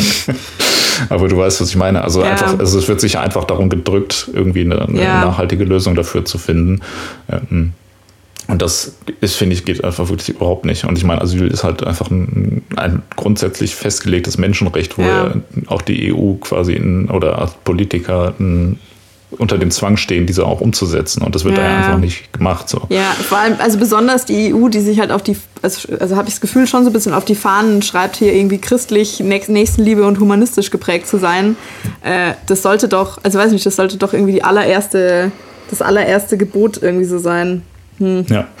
Also ist echt so ein komplettes Trauerspiel und ich finde, da sollte tatsächlich mal deutlich mehr Aufmerksamkeit noch hingehen. Also ich habe auch das Gefühl, dass natürlich diese, dieser Brand auf, in äh, Moria wurde natürlich viel thematisiert und wurde auch danach irgendwie viel an Aktionen gemacht, aber trotzdem mauert die EU da ja weiter, obwohl irgendwie, ich glaube, das Gefühl habe, dass auch eine Mehrheit der Bevölkerung, auch in Deutschland zumindest, ähm, schon dafür ist, dass man das vielleicht mal ein bisschen sinnvoller angeht. Und ich meine ja viele, also die Staaten, die direkt davon betroffen sind, so Griechenland, Italien und so weiter, die ja erst recht, dann diese Blockadepolitik so von Polen, Ungarn, Tschechien und so weiter. Ich finde auch da könnte man doch innerhalb der EU mal ein bisschen mehr Druck ausüben. Ich meine, es gibt ja durchaus auch Mittel, ähm, was dagegen zu tun. So, man muss sich ja auch nicht dann immer, also ich meine, Polen, Ungarn und so weiter profitieren ja doch irgendwie sehr stark finanziell mhm. von der EU. Insofern könnte ich mir vorstellen, dass die Frau von der Leyen da auch einen gewissen Hebel hat, äh, mal zu sagen, so Leute, äh, entweder ihr unterzeichnet jetzt mal hier diesen Wisch oder mhm. es war's hier mit Geld, ihr Wichser. Ich glaube, das, das ist auch so ein typisches Ding, wo man in 20 Jahren dann sagen wird, oh, oh, oh eine ganz schön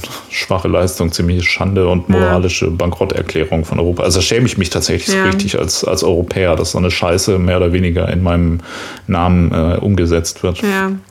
Beim, das hatten wir doch auch schon, oder? Irgendwann hatten wir es da auch schon mal davon. Ich hätte sonst, ich hätte immer gesagt, so wenn du mich fragst, wo ich herkomme oder so, hätte ich immer zuerst gesagt, ich bin Europäer. Aber ist irgendwie jetzt auch nicht mehr so ein äh, Qualitätsprädikat. Voll, ne? Ja, genau. Also finde ich auch. Also es ist, ist so ein bisschen so eine Sache. Also ich meine, gut, die EU hat natürlich jetzt auch nicht immer nur geile Sachen gemacht, aber mhm. hatte zumindest hat man immer so gedacht, gut, im Kern steht es ja also irgendwie für das Richtige und ja. steht es ja im Prinzip eigentlich immer ja. noch, zumindest von dem, was gesagt wird. Aber das ist echt so, weiß ich nicht, das wäre halt so, wie wenn ich mich jetzt hier in den Podcast setze und die ganze Zeit äh, erzähle, wie, wie wichtig äh, Moral ist und so und dabei währenddessen hier aus meinem Fenster mit einem Scharfschützengewehr die Passanten abknalle, so weißt du, irgendwie. Also das ist, macht ja keinen Sinn. Doppelmoral. Frau von der Leyen, ich bitte Sie, machen Sie. Ja, egal. Okay, aber auch, ja auch nichts dafür. Aber das, das ist auch, natürlich auch, auch so Die kann ja so auch nichts dafür, na gut. Ja, also ich meine nicht alleine. Das ist ja, nicht alleine ihre Schuld. Aber es ist natürlich trotzdem auch wieder fragwürdig. Äh, jemand, der sich schon mehrfach als inkompetent herausgestellt mhm. hat, äh, als EU-Präsidentin oder Kommissionspräsidentin oder wie mhm. die Scheiße da heißt, die die Macht äh, einzusetzen und nicht zum Beispiel mich, der das besser machen würde. Du hast auf jeden Fall das nötige Selbstbewusstsein. Ähm, ja, das hat aber die Frau von der Leyen bestimmt auch. Mm, ja, okay, genug aufgeregt. Wobei, nee, noch nicht, noch nicht genug aufgeregt eigentlich. Ne? Sag ja. auch nochmal was Negatives darüber. Nee, du bist, du hast halt mit allem recht. Ich kann, du bist auf jeden Fall, du bist besser im Ranten als ich, deshalb ähm, ist es gut, dass du diesen Part übernommen hast. Nee, es, also keine Ahnung, es geht so einfach überhaupt nicht. Also weiß nicht, das ist irgendwie so ein so schwerwiegendes und aber auch anscheinend ja schwierig zu lösendes Thema. Ähm, weiß man auch gar nicht, wo man anfangen soll. Mhm. Ja, ja, klar. Ich meine, das, das muss man natürlich auch den Leuten der Frau von der Leyen zugute halten, mhm. dass das natürlich auch ein komplexes Thema ist. Aber ich meine, so einfach dann quasi gar nichts zu machen, ja. ist halt auch einfach, also es ist ja faktisch einfach ja. auch gar nichts passiert. So, ne? Also die EU spielt ja offensichtlich irgendwie sehr stark die Richtung, einfach immer zu sagen, ja gut, wir machen einfach nichts, dann ist es hoffentlich möglichst abschreckend für alle und dann passiert vielleicht weniger oder macht irgendwie so komische Deals irgendwie mit der Türkei, wo man sagt, ja, mhm. äh, könnt ihr nicht mal hier die Flüchtlinge zurückhalten, dafür zahlen wir euch Geld Geld. Also das ist ja schon so fast so Mafia-Methoden eigentlich ja. so, dass man sagt, ey Leute, haltet die mal bei euch fest, dass sie bei uns nicht ins Land kommt und kriegt ihr Geld von uns. So, du, ich auch denke, kann ist das euer Scheiß ernst so? Also, so also ich so befürchte, wenn du halt auf, wenn du auf staatlicher Ebene schaust, ähm, keine Ahnung, könntest du da bestimmt ganz viele Machenschaften so als Mafia-Methoden bezeichnen, je nachdem, wie du das halt einordnen möchtest. Aha, also meinst du, sollte, sollen wir den Sturm auf den Reichstag planen eigentlich jetzt mal. Nee, langsam. nee, das habe ich nicht gesagt. Ähm, ja. lass, lass uns mal vielleicht mal kurz zum Narrativ zurückkehren, was im September auch noch passiert ist dieses Jahr. Äh, kurze Side-Story dazu. Ich habe gestern irgendwie so ein Klatschblatt an der, also du kennst doch das, an so U-Bahn-Haltestellen sind doch immer diese Zeitungsdingsbumse, wo du so Geld reinschmeißen kannst und dann kannst du da irgendwie so ein, so ein Schundblatt kaufen. Und da stand irgendwie ja. gestern die Toten diesen, dieses Jahres und dann waren irgendwie da so 20 Gesichter abgedruckt. Ich habe noch kein einziges in meinem Leben jemals gesehen. Und dachte mir so, anscheinend ist das irgendwie so ein Ding, dass man darüber sprechen muss, wer gestorben ist alles dieses Jahr. Deshalb habe ich auch einen Tod rausgepickt und zwar den von Ruth Bader Ginsburg. Mhm. Mhm. Mag so äh, Pokerface. Äh, für, für alle, die es interessiert, ähm, Richterin am, äh, am obersten Supreme Court, Vorreiterin für Frauenrechte, ähm, hat sich für die Abtreibung stark gemacht und war für die Gleichstellung von Homosexuellen und ist wahrscheinlich objektiv betrachtet ein Verlust für die Menschheit. Ja, absolut. Ja. Aber ähm, Kobe Bryant ist auch dieses Jahr gestorben. War das dieses Jahr? Ja. Ach krass, okay. Siehst du, habe ich vergessen. Okay, ja. den, den habe ich natürlich schon noch mal gesehen. Der war auf diesem Klatschblatt aber nicht abgedruckt. Vielleicht war das einfach deutsche C-Promis oder so. Ja, das geht aber gar nicht. Das war auch traurig mit ja. Kobe. Ja. Aber ja, nee, Ruth Bader Ginsburg auch, wie du schon gesagt hast, äh, mit Sicherheit ein Verlust, vor allem wenn man sich ja die, die Situation im amerikanischen Supreme Court ja. anschaut, äh, auch natürlich schlechtes Timing, so ja, äh, was die ganze Geschichte, die sich danach noch entwickelt hat, äh, angeht. Aber ich glaube, das führt jetzt vielleicht tatsächlich ein bisschen zu weit. Genau, aber die wollte ich äh, gerne untergebracht haben. Wir nähern uns also zumindest hier chronologisch auch schon langsam dem Ende des Jahres. Wir sind im Oktober. Trump hat sich mit Corona infiziert. Neue Infektionen auf der ganzen Welt steigen ins Unermessliche. In Deutschland, also regional, die Gegenmaßnahmen wurden verstärkt. Es gibt, äh, gab ab da Sperrstunden, Alkoholverbote. Und am 18. Oktober steigt die Zahl der bestätigten Infektionen weltweit auf mehr als 40 Millionen. Und an den Folgen sind äh, global quasi zu diesem Zeitpunkt schon mehr als 1,1 Millionen Menschen gestorben. Die meisten Infektionen gab es in den USA, in Indien und in Brasilien. Mhm. Wenn wir in den November weiterschreiten, kommt wieder als anscheinend unaufhaltsame Folge auf jedes, jedes Mal so eine Nachricht kommt dann danach. In Deutschland Zehntausende demonstrieren in Leipzig gegen die Politik äh, in der Pandemie. Man kann anscheinend da nicht so genau sagen, wie viele Teilnehmer es gab. Irgendwie Polizei sprach von 20.000, irgendwie so eine Forschungsgruppe sogar von 45.000 Leuten. Außerdem dann Gegendemonstrationen, Ausschreitungen und dann Angriffe auf Medienschaffende. Seit November haben wir in Deutschland Teil-Lockdown und ähm, genau den dringenden Appell an die Bevölkerung, die Kontakte zu reduzieren und das ist quasi so ein bisschen immer noch der Status quo. Es sind jetzt seitdem keine wahnsinnig spannendere Sachen mehr passiert im Dezember, außer dass im November noch Biden die Präsidentschaftswahl gewonnen hat, worüber uns wir vielleicht mal kurz freuen können. Freuen.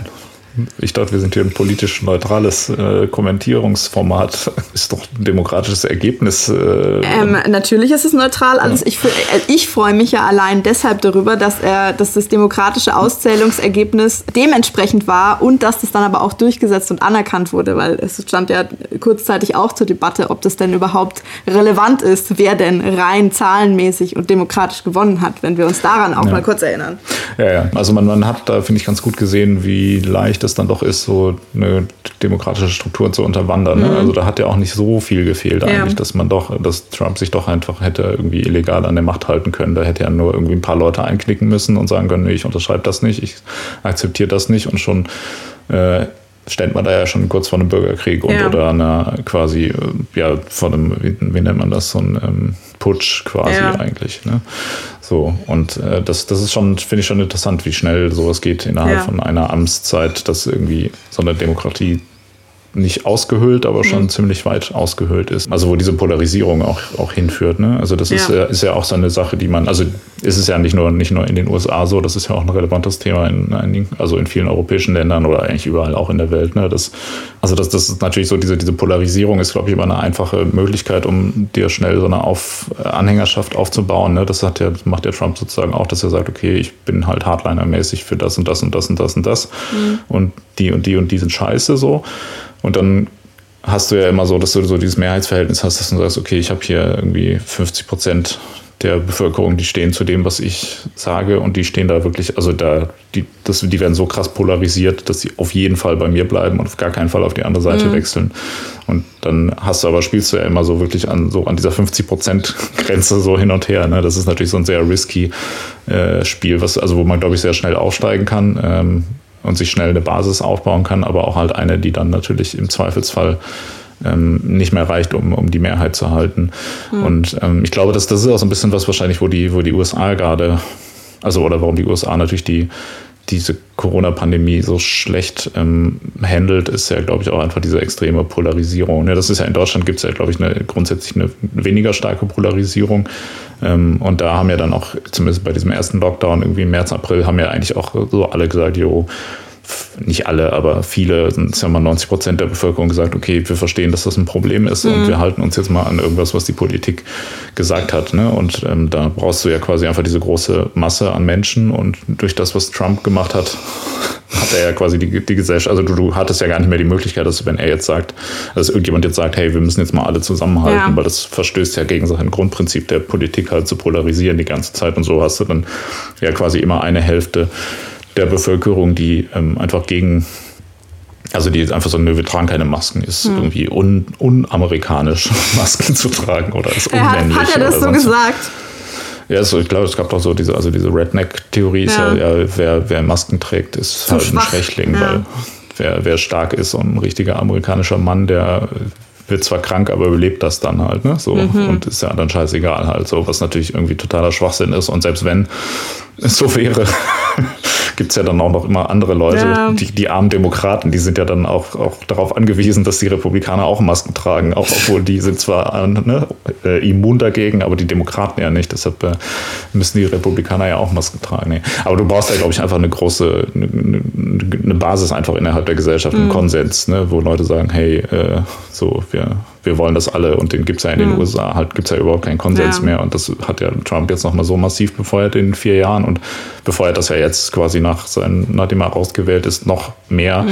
und äh, unterwandert ja jetzt quasi auch noch ganz krass die, die Demokratie, ähm, indem er jetzt halt weiter die ganze Zeit baute, dass die Wahl gefälscht war, bla bla bla und so weiter. Mhm. Das ist schon, ist schon, ähm, ich finde es schon, also es ist auch wieder so ein interessanter, so ein Warnschuss, so, ne, wo man sagen kann, hey, okay, das das sollte man sich mal gut anschauen, weil ja. ähm, das äh, gibt ja auch diverse europäische Länder, die nicht so weit davon weg sind, ja, dass sowas auf passiert. So, halt. Auf so sicheren Füßen stehen. Also ich meine, weißt du, allein, dass man sich das jetzt auch aus so einer europäischen Perspektive, wo man ja schon immer noch mehr so das Gefühl hat, ja, das ist bei uns aber alles so ein bisschen gefestigter und die da drüben machen halt immer so die verrückten Sachen. Aber dass man sich das ernsthaft vorstellen konnte, dass, also weißt du, dass er das, dass er das so weit anzweifeln und halt irgendwie aushebeln kann, ähm, dass dieses Ergebnis einfach einfach null und nichtig ist. Ich finde, es war schon nochmal so ein, also zumindest in meinem eigenen Gefühlserleben, irgendwie so ein, so ein Wendepunkt so an, an Urvertrauen in so demokratische Strukturen oder so. Ja, es ist, also ich meine, ich glaube, dass man sieht da halt, das demokratische System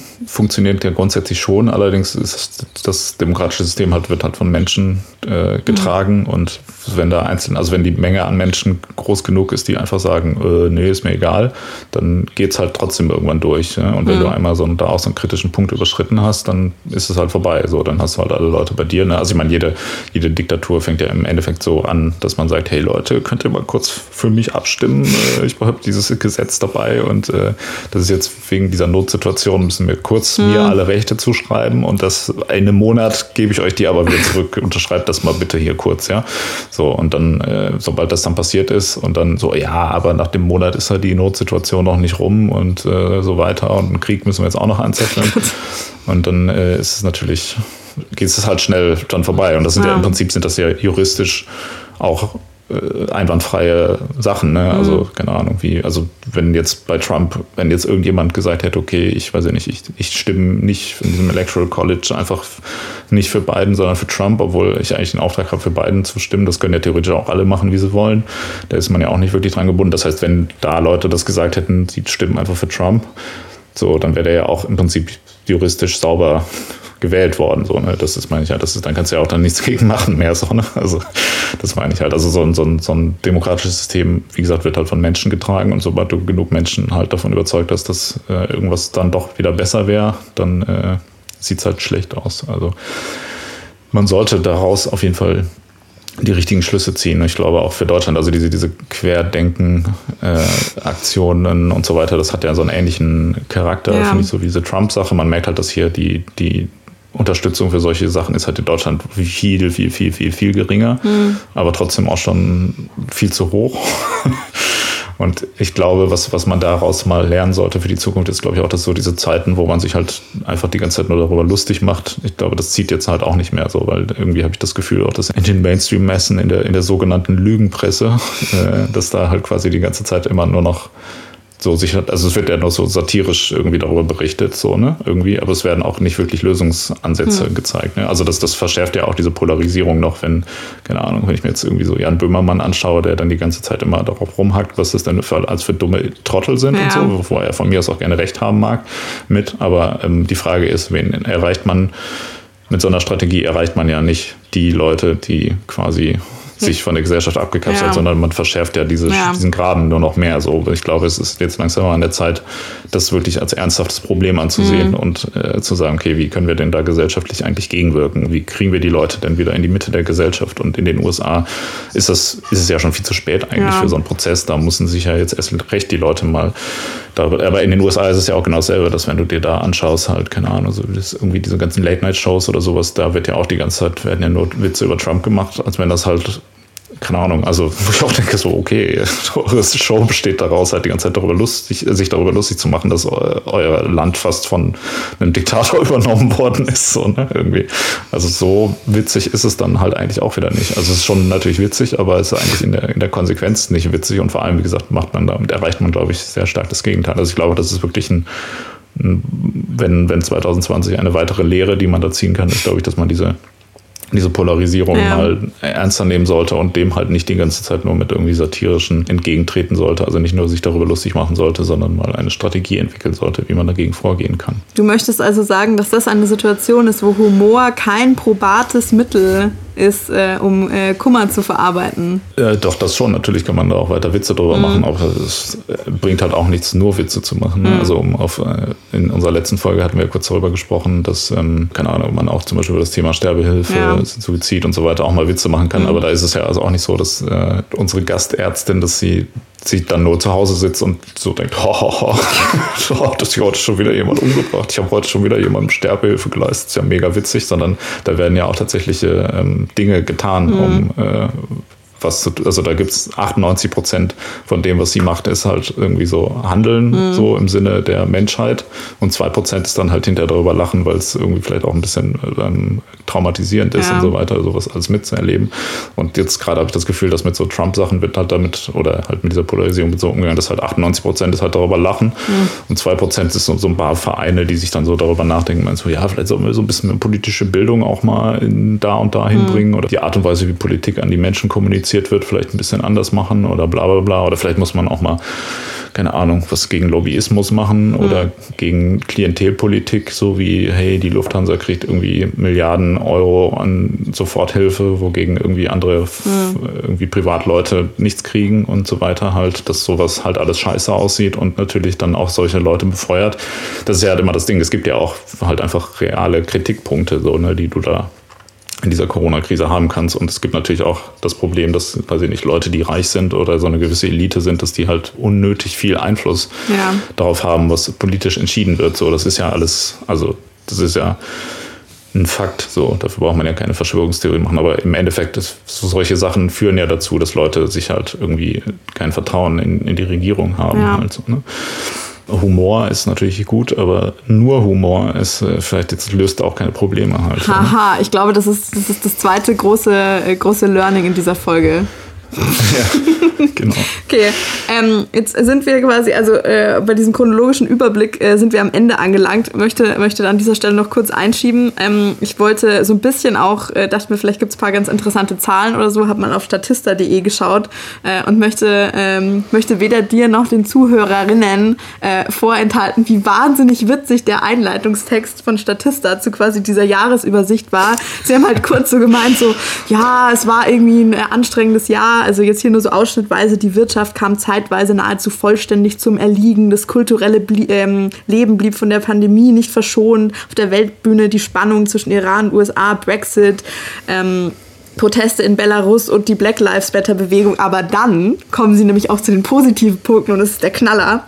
Neben den vielen Krisen gibt es jedoch auch Positives aus dem Jahr 2020 zu berichten. So sorgte der Triple-Gewinn für Freude unter den Fans des FC Bayern. ja. Dem, wow. dem privaten Raumfahrtunternehmen SpaceX gelang erstmals seit 2011 die Beförderung von NASA-Astronauten zur ISS und der BER-Flughafen wurde mit neun Jahren Verspätung eröffnet. Und, und das ist einfach ihr positiver Absatz. Ist es nicht fantastisch? Also das wirft schon dann ein schlechtes Licht auf 2020. Ne? Ja, also ich finde, das wirft vor allem ein schlechtes Licht auf, äh, auf Statista. Was ist denn eigentlich mit denen? Wer hat denn das geschrieben? Ja. Ja, es sind so Statistiktrottel halt, ne, die nicht keinen Blick für die Realität haben. Ich habe heute schon viel zu viele Leute grundlos beleidigt, ne? Das, da sollte ich mal auf. Oh, kann man das juristisch machen? Schon so, ne? Also die Statistik, das sind halt so Statistiktrottel. Ja, ja also erstens mal, also aber ich glaube, ich glaub, Trottel ist nicht so schlimm. Äh, und du hast ja jetzt niemanden persönlich beleidigt, oder? Also kannst du, keine Ahnung, kannst du nicht über so eine Firma sagen, das sind Idioten? Das ist ja keine Einzelperson. Schwierig, ja. Aber kannst du denn da rausfinden, äh, wer den Text geschrieben hat? Dann kann ich die Person ja auch persönlich jetzt hier noch beleidigen. Äh, kann ich, kann ich nochmal recherchieren. Ich glaube, das ist aber an der Stelle nicht angegeben. Also ich meine, es ist ja auch okay, das, wie soll ich sagen, vielleicht, vielleicht ist das jetzt eine ganz gute Überleitung zu der Frage äh, oder zu einer Frage, über die wir auf jeden Fall noch sprechen sollten, bevor wir schon mal angerissen haben, so, so Einordnung oder Gewichtung von Fakten. Weil für irgendwelche Leute oder meinetwegen auch objektiv gesehen, I don't know, könntest du die Sachen, die die da aufgelistet haben, schon als positiv werten, I guess. Also der FC Bayern ist mir echt scheißegal, aber good for them. Nur, ähm, also keine Ahnung, ich finde die Komik oder die Tragikomik an der Stelle kommt, kommt halt dadurch zustande, dass die halt super krasse Sachen so in den Raum stellen und dann irgendwie sagen, und übrigens hat irgendein so Fußballverein drei bekloppte Sachen irgendwie gewonnen. Also das, das wiegt sich doch nicht auf oder sehe ich das irgendwie falsch? Und das ist doch, worum es hier eigentlich geht. Ja, ja, ja, voll. Ich finde aber auch diese ganze Diskussion war das Jahr jetzt scheiße, ist natürlich an sich auch schon ein totaler Schwachsinn. Also, das, aber das kann ich drauf eingehen. Also ich meine, sowas, so sowas lassen wir ja immer äh, galant unter den Tisch fallen, ob jetzt die Frage an sich Sinn macht, geschenkt. Ja, nee, aber also ich meine, dass, dass Leute tatsächlich jetzt schon so einen Hass irgendwie, also ich habe oft auch das Gefühl, dass, dass es so eine gewisse, ähm, dass Leute wollen ja auch gerne leiden einfach. Also nee, nicht wollen nicht leiden, aber wollen gerne äh, klar machen, dass sie leiden wollen. Also irgendwie habe ich oft das Gefühl, dass viele, viele Gespräche äh, oder viele öffentliche Diskussionen ähm, gehen ja eigentlich nur noch darum, wer denn am meisten jetzt eigentlich leidet. So, weißt du? Mhm. Und dann kommen da so sinnlose Aussagen dabei um die Ecke, wie das, das ist das schlimmste, äh, das, das schlimmste Weihnachten der Nachkriegsgeneration oder so, wo ich auch immer denke, so, wie, das, das hat der Ding jetzt hier, der Herr Laschet, ne, dieser, dieser Comedian, mhm. Armin Laschet, dieser bekannte Comedian aus Nordrhein-Westfalen, der, dieser Karnevals, äh, diese Karnevalslegende, äh, hat das ja gesagt. Ähm, wo ich mich auch mal frage, wie ignorant und dumm eigentlich man sein kann, dass man solche Aussagen von sich gibt, weil das ist ja, also zum einen äh, stimmt das ja schon per se nicht, weil natürlich irgendwie, glaube ich, die Nachkriegsgeneration, für die war es ja erstmal nach dem Krieg mhm. vor allem direkt danach scheiße. Dann haben, keine Ahnung, irgendwie ein Teil von Deutschland irgendwie danach ja auch weiter noch in der Diktatur gelebt, auch mhm. wenn die vielleicht in Verhältnissen nicht so schlimm war wie die Nazi-Diktatur, gab es ja trotzdem sowas wie die DDR. Ist jetzt auch die Frage, wie geil, dass die Leute im Stasi-Gefängnis an Weihnachten fanden, so zum Beispiel. Ne? Ob das nicht vielleicht auch Kacke war für die. Und vor allem ist das ja auch so eine krass, so eine super eurozentristische Perspektive wieder, wo man so denkt, ja, okay, der, der Zweite Weltkrieg und seitdem ist ja eigentlich alles geil. und jetzt passiert mal wieder irgendwas, was halt irgendwie Kacke ist. Und jetzt wird der dann auch so, das ist, das ist ja so, jetzt der Zweite Weltkrieg unserer Generation ist jetzt halt so eine Pandemie, wo man dann irgendwie zu Hause bleiben soll und Netflix gucken. Also natürlich, wie gesagt, ich will jetzt nicht, nicht das Leid der Betroffenen ja. kleinreden, aber auch so ist es ja immer noch, dass, dass die Mehrheit, also die, die Diskussion in der Öffentlichkeit geht ja nie darum, dass man sagt, ja, äh, ich, hier ist jemand gestorben von meinen mhm. Angehörigen oder so, sondern die Diskussion geht ja immer darum, ja, scheiße, ich kann jetzt hier nicht in die Disco gehen, ja, kacke, ich muss zu Hause bleiben, ich kann nicht ins Restaurant gehen und keine Ahnung, mein Konzertveranstaltungs, meine Konzertveranstaltungsfirma hat jetzt finanzielle Probleme oder so, ne? Und mhm. so, ich finde, wenn man das, wenn man solche Themen so zu sehr überhöht und dann das so als die größte Katastrophe der letzten Jahrhunderte irgendwie darstellt, finde ich unangebracht, das sagen ist, mal so. Äh, was du, was du gerade geschildert hast, das ist doch eigentlich, ich weiß nicht, ob du das gesehen hast, dieses, äh, dieses Corona-Meme, wo du so ein Splitscreen hast, so die, äh, die Krise in der Zeit meiner Großeltern und das ist dann Charlize Theron in Mad Max und die andere Seite ist Krise bei uns heute und das ist Charlize Theron, wie sie im Schlafanzug Milch kaufen geht. Ja, ja, genau. Ja. ja. Ja, und ich meine, also auch, wie gesagt, es ist halt einfach total ignorant auch gegenüber den, weiß ich nicht, ich meine, es gibt ja halt auch Länder, in denen seit die mhm. letzten 70 Jahre eigentlich durchgängig im Bürgerkrieg oder ähnliche Sachen sind, wo die auch sagen, ja, was für Corona-Pandemie ist, interessiert mich doch nicht. So, ich habe ja. andere Probleme, weißt ja. du? Also da sieht man ja auch, eigentlich, das, das meine ich halt, weil im Endeffekt ist das ja auch ein, ein Anzeichen für eine gewisse ähm,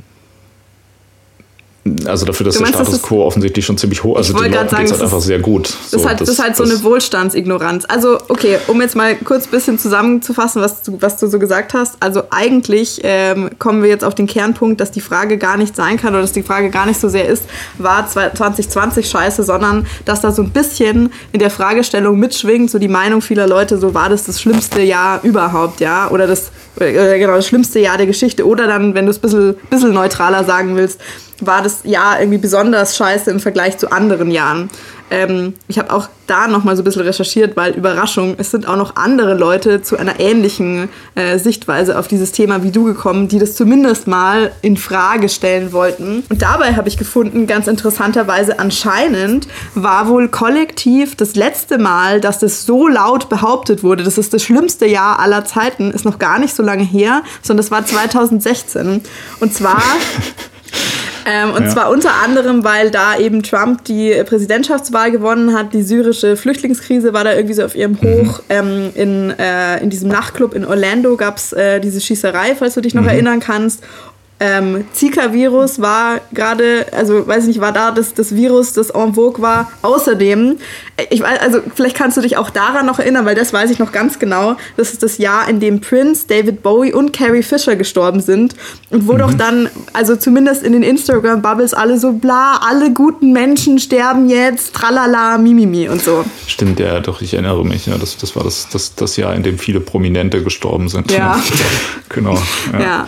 und ja, das ähm, ist, aber ich, das, das zeigt ja auch ganz gut diesen Punkt, ne, dass ja. so Probleme halt immer relativ sind. So, wenn man es halt nicht schlimmer kennt, dann ist es natürlich schlimm, wenn David Bowie gestorben ist. Ja. Und wenn man es jetzt so im Vergleich dazu ist, jetzt, die Leute merken jetzt so, oh ja, schade, ne, das Jahr damals, als David Bowie gestorben ist, das war eigentlich gar nicht so schlecht. Ja. Und jetzt ähm, ist noch schlimmer. Vielleicht, vielleicht dazu auch noch mal so ein paar andere Vergleichswerte. Ich habe da noch so ein bisschen was rausgesucht. Also wenn man, wenn man jetzt quasi da so eine, so eine Skala irgendwie aufstellen sollte äh, oder wollte, ähm, hätte ich noch ein paar andere gute Contender. Zum Beispiel 536 ähm, gab es einen Vulkanausbruch auf Island, der einfach für 18 Monate die Sonne verdunkelt hat. Ja. Könnte man jetzt sagen, dass es eventuell ein Ereignis von, äh, von Jahrhundertausmaßen ist? Hast du von dieser Katastrophe schon mal was gehört? Ich auch nicht. Nee. Oder 1520 äh, sind die spanischen Eroberer im heutigen Mexiko gelandet und haben die Pocken mitgebracht. Da sind damals ja. ungefähr 90 Prozent Bevölkerung der Amerikas quasi dran gestorben. Könnte man jetzt sagen, ziemlich krasse Sache. Reden ja. wir heute noch über das Schicksalsjahr 1520? Hm. Oder ja. äh, noch wesentlich besserer Vergleich, weil du ja gesagt hast, äh, hier äh, die meisten Leute machen quasi das, die Qualität des Jahres 2020 an der Pandemie fest. Ähm, erst 1918 war ja die spanische Grippe, also wo du, wo du ganz viele Vergleiche mit äh, Corona irgendwie ziehen kannst, die auch gezogen wurden, wo es nämlich darum ging, welche Städte das irgendwie besser geregelt gekriegt haben damals, und zwar die, die schneller Kontaktverbote bzw. so Abstandsregelungen eingeführt haben. Da sind damals weltweit 50 Millionen Menschen dran gestorben an der mhm. spanischen Grippe. Nochmal, um es klar zu machen, ich mhm. finde es auch falsch, irgendwie das jetzt so schön zu reden, zu sagen, er ist ja nicht so schlimm. Natürlich ist es schlimm, aber es ist halt auch immer die Frage, glaube ich, was, was man erwartet. Es ist ja einfach nur eine Frage also eine Wahrscheinlichkeitsfrage, dass sowas mhm. halt irgendwann passiert, also dass sowas irgendwann passiert, ist ja klar, dass das wieder passiert, ist auch klar und so weiter. Und es ist ja jetzt im Vergleich zu anderen historischen Sachen verhältnismäßig läuft es ganz okay, sage ich mal. Ne? Also mhm. es läuft nicht gut und es läuft natürlich für viele Leute scheiße, aber ich höre, wie gesagt, vor allem halt viel Rumgeheule irgendwie äh, wegen Dingen, die halt wirklich Luxusprobleme sind. Das muss man auch, glaube ich, einfach mal klar benennen. Ne? Mhm. Dieses so, ja, aber was ist denn Restaurant? Ich finde auch, muss ich sagen, ja, damit mache ich mich natürlich hier direkt unbeliebt. Ich finde mhm. auch diese ganze Diskussion darüber, wie schlimm denn das kulturelle Leben davon betroffen ist, finde ich auch ziemlich äh, unangebracht, um ehrlich zu sein.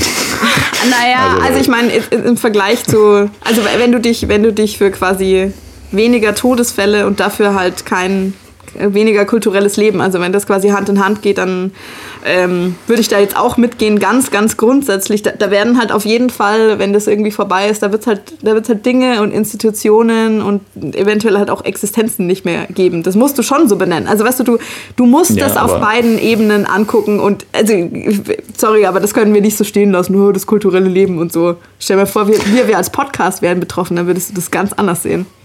Nö, finde ich nicht. Also wenn, wenn der Podcast wegen der Pandemie hier nicht mehr stattfinden könnte, wäre das ja eine vollkommen legitime Folge, die halt man dann einfach akzeptieren muss.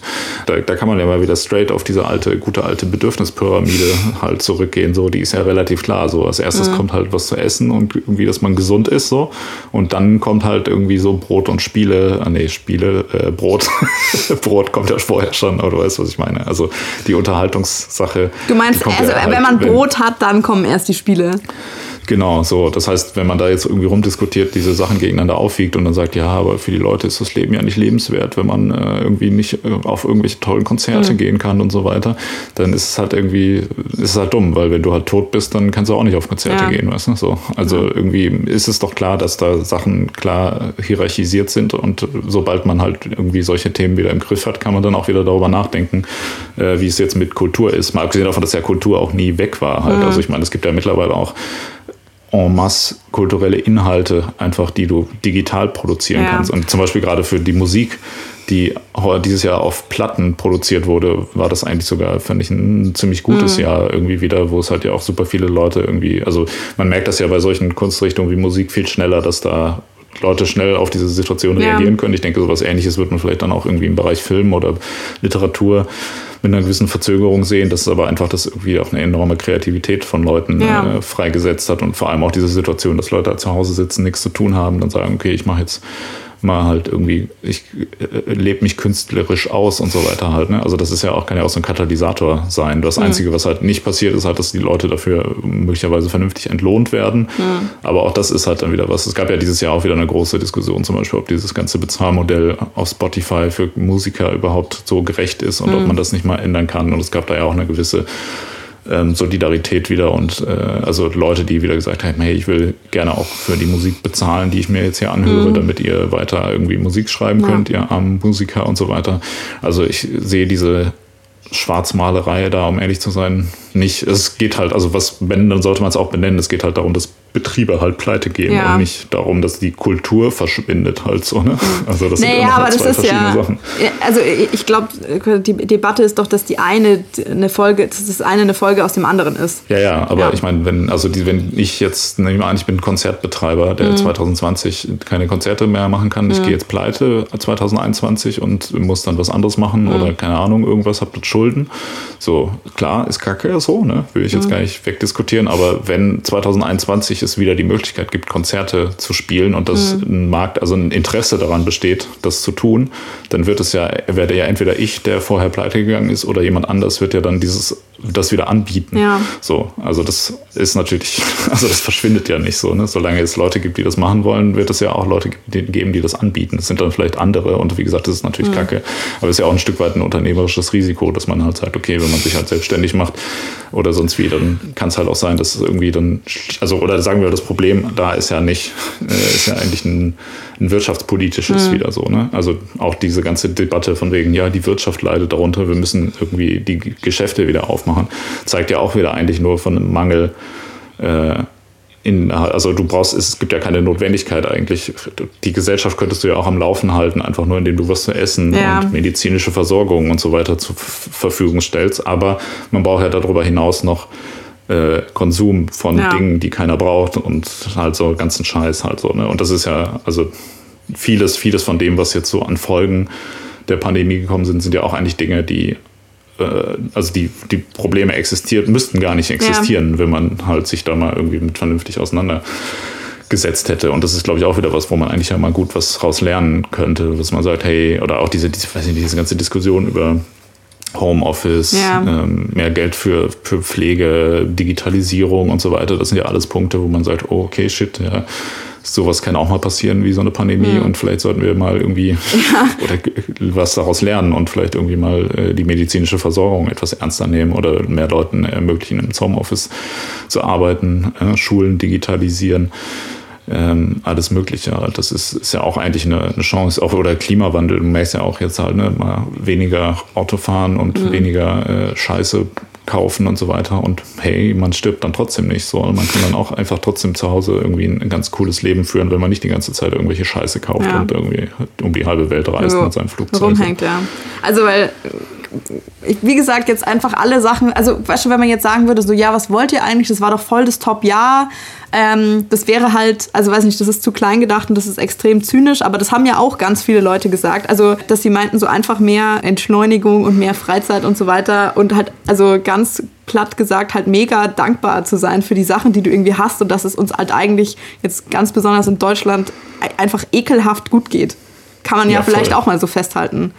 Ja, total. Ja. Es ist, glaube ich, ein ähm, schon natürlich für viele Leute trotzdem ein beschisseneres Jahr gewesen ja. als vielleicht das davor. Also das will ich jetzt auch gar nicht kleinreden, aber ich glaube, man kann daraus eigentlich sehr viel lernen. Mhm. Wir haben ja schon viel, viel auch genannt jetzt in diesem Podcast. Mhm. Und ich glaube, die wahre Tragödie wäre, wenn man halt jetzt aus der Scheiße nichts lernt. Und um ehrlich zu sein, habe ich leider die Angst, dass das passieren wird, dass man so in ein, zwei Jahren dann wieder sagt, so, äh, Corona, was war denn das nochmal? Ja, scheißegal. Hauptsache hier mein äh, SUV äh, ist voll getankt. Also weiß nicht, das ist halt so ein bisschen so ein Punkt, den du jetzt angesprochen hast. Also weißt schon, mit, mit allen Sachen, die ich jetzt gerade gebracht habe, so diese Vergleichsjahre, also wann schon mal irgendwie was Schlimmes passiert ist, das diskutiert wurde wurde, dann wurde es wieder vergessen. Oder wie jetzt auch dieses Jahr. Das ist ja der Punkt Geschichte. Also wenn du nichts daraus lernst, dann, dann muss sich Geschichte halt irgendwie wiederholen. Und sogar wenn du was daraus lernst, keine Ahnung, ist halt irgendwie alles zyklisch. Ähm, und je, je, je größer du den Bogen irgendwie spannst, unter dem du das irgendwie alles betrachtest, desto weniger Gewicht trägt das irgendwie alles. Ich wollte es an dieser Stelle noch reinschmeißen. Ich habe Anfang des Jahres habe ich die Tagebücher von Astrid Lindgren von 1939 bis 1945 äh, gelesen. Mhm. Super interessant, weil das war so im März, da ging, ging es bei uns so los mit Lockdown. Wir saßen irgendwie alle zu Hause und hatten irgendwie mehr Zeit. Und das, was sie dann da beschreibt, quasi den, den Anfang so des Zweiten Weltkriegs äh, von Schweden aus, da gab es so viele Parallelen, weil Schweden da irgendwie auch so eine, so eine privilegierte Sonderrolle hatte. Die waren schon, die hatten Einschränkungen, aber die waren jetzt nicht so aktiv involviert oder halt irgendwie beeinträchtigt, dass es die ganze Gesellschaft super krass irgendwie zerrissen hätte. Und es war einfach so nahe dran an unserer aktuellen Lebensrealität. Ähm, und ich habe mir da damals eingemerkt, äh, wo ich mir dachte, so, ich werde da hoffentlich noch irgendwann mal dran denken. Sie sagt hier Weihnachten 1943.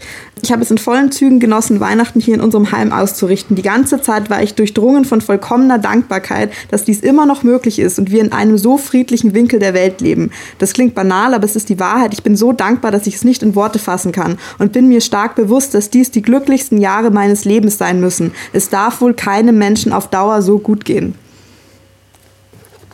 Ja. Ja, voll. Das ist ein gutes, äh, ein sehr gutes Zitat. Ja. Ich, ja, nee, also ja. ich, ich habe dem tatsächlich nichts hinzuzufügen. Das, das ist genau, genau das Problem, ja. was, ich, was ich meine halt. Also es, also es ging vielen Leuten, gerade jetzt in Europa, halt einfach mhm. sehr lange sehr, sehr gut. Es war klar, dass das, glaube ich, nicht für immer so anhält. Und ich glaube, das war jetzt einfach mal ein, ein netter Warnschuss, dass ja. äh, demnächst ja auch noch andere Krisen, wie zum Beispiel die Klimakrise, die ja. äh, hinter der Corona-Krise auf uns wartet, halt kommen. Und ähm, ich glaube, es wird Zeit halt, dass man mal aus solchen Sachen was lernt. Das ja. heißt, ich würde, würde folgende Lösung vorschlagen. Hm. War 2020 scheiße? Nein, äh, wenn wir aus dem Jahr was lernen. Amen.